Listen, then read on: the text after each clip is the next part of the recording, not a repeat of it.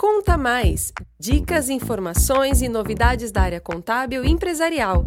Contax Contabilidade e Planejamento Tributário. 25 anos focando no seu sucesso.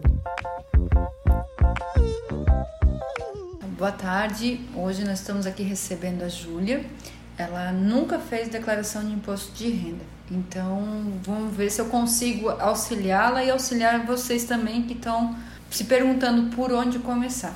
Oi, Débora, muito obrigada por me receber hoje aqui no canal de vocês. Estou bastante ansiosa para fazer minha primeira declaração de imposto de renda, mas eu estou com uma dúvida: por onde eu começo? Essa é a dúvida de todos, Júlia. Pode ficar tranquilo. Primeiro passo é você ver a questão dos seus informes de rendimentos, dos teus salários, né? Então você deve verificar com a empresa que você está trabalhando e solicitar esse informe ou das empresas. Se caso no ano você teve alguma mudança de emprego, você tem que solicitar de todas as todas as suas fontes pagadoras, tá? Então, na somatória de todas as suas rendas tributáveis, que seriam salários e férias, se ultrapassar R$ 28.559, você se torna obrigado a declarar. Caso isso estiver abaixo e tiver um imposto retido na fonte, que tem uma linhazinha de imposto de renda, é, se você quiser fazer para buscar de volta, digamos assim, esse valor que foi retido indevidamente, mas pela legislação tinha que acontecer, só que agora na declaração não precisava pagar, você pode fazer sua declaração. Ah, entendi. É, Débora, meu banco é um banco digital, como é que funciona? Então, além do informe da empresa, você precisa também dos informes bancários. Tá? Então, nos sites desses bancos digitais consta lá um, um item de informes de rendimento.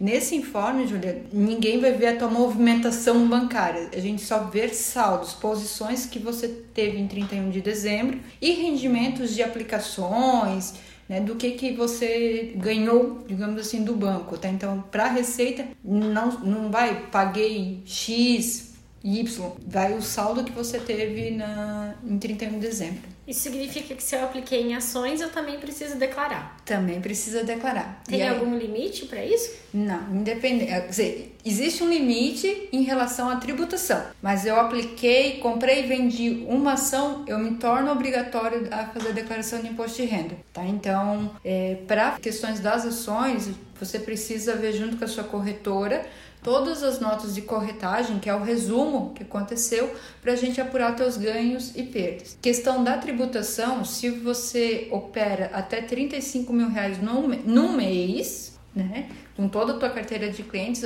o ganho que você teve ele é isento de tributação. Ultrapassando isso, você tem que fazer, pagar um imposto de renda sobre esse teu ganho. Ah, entendi. Débora, eu tenho um carro, eu também preciso declarar o carro? Precisa. Precisa ser declarado todos os teus bens. Carro, casa, tudo, apartamento. Tudo. E aí a questão do carro, né? O que, o que você, a gente tem que se atentar é ver a nota de compra, né?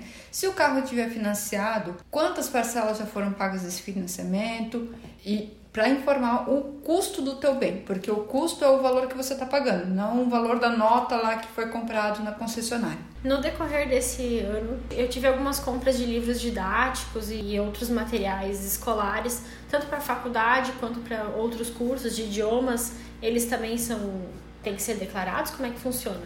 Na questão da educação, só a graduação ou pós-graduação, o técnico que são dedutíveis de imposto de renda. Então, para fazer tua declaração, eu preciso saber quanto que você pagou para a universidade. Os livros didáticos e cursos de idioma, né, ou cursos de curtas durações, eles não podem ser lançados na sua declaração, tá? Então, essa despesa é só uma despesa sua. Ah, entendi. Débora, esse ano com Covid e pandemia, é, eu acabei tendo que fazer é, o teste do Covid, alguns exames médicos, como é que funciona essa questão? O teste que você fez no laboratório, que, né, que você pagou para fazer, esse ele é dedutível, tá? Então, despesas de exames em, realizados em laboratórios, você pode declarar como despesas dedutíveis do seu imposto de renda, bem como o valor que você pagou de plano de saúde. É, questão de, ah, precisei comprar medicamentos, precisei fazer exames complementares que não foram em laboratórios, que foi em farmácia, talvez aquele teste rápido do Covid de farmácia, esse não pode ser lançado. Ah, entendi. Débora, e em relação a dentista, ele também é incluso no, na área médica de saúde, plano de saúde? Como é que funciona? Sim, na, os, os, gastos que você teve, né, com dentista, fazer tratamento, coisa do tipo, é também dedutível, tá? A questão do dentista, muitos deles são pessoa física, que eles são autônomos. Então, um recibo com nome e CPF dele é suficiente para você declarar, não precisa pedir a nota fiscal do, do profissional.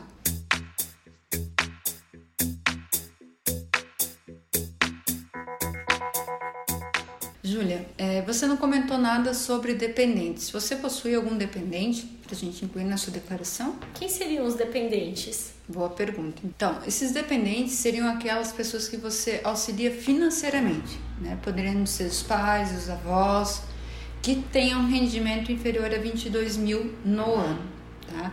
E, e existe alguns casos que so, somente são permitidos, exemplo, um sobrinho seu pode ser seu dependente, mas desde que você tenha a guarda dele judicial e estar cuidando, ajudando a cuidar para o irmão, para a irmã, isso não se torna dependente. Ah, entendi. Então, no caso, não tenho dependentes.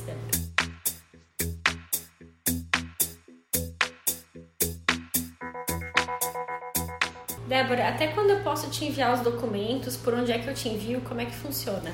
O prazo na declaração vai até dia 30 de abril. Então, quanto antes você conseguir reunir essas documentações para estar tá nos mandando com calma, para a gente revisar a sua declaração, é o melhor caminho. Mas se não, até 29 de abril, para ter um dia de escape.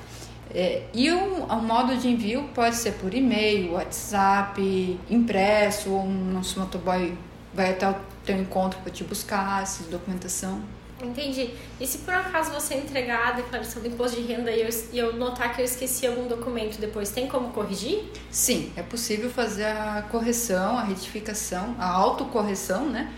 E não gera nenhuma notificação, nada do gênero, por eu ter informado isso após o prazo. O que pode mudar depois é em relação ao imposto devido ou imposto a receber, que pode resultar da tua declaração. Falando em imposto a receber, quando é que eu recebo o dinheiro de volta? Então, é, fazendo a entrega, você entra para uma fila de restituição. Os primeiros que entregarem recebem antes. A partir de 31 de maio vai ser disponibilizado o primeiro lote. Esse lote ele é preferencialmente para idosos ou pessoas portadoras de alguma deficiência. Mas aí em junho ou julho você estará recebendo isso na conta em que a gente vai indicar na tua declaração. Que na declaração ele vai pedir uma conta para depósito, né? E essa conta tem que ser sua no seu CPF. E aí vai ser o governo deposita diretamente lá. Essa conta pode ser digital também? Pode ser digital também. Muito obrigada, Débora. Imagina, eu que agradeço, Julia, precisando. Até mais. Conta Mais! Dicas, informações e novidades da área contábil e empresarial. Contax Contabilidade e Planejamento Tributário. 25 anos focando no seu sucesso.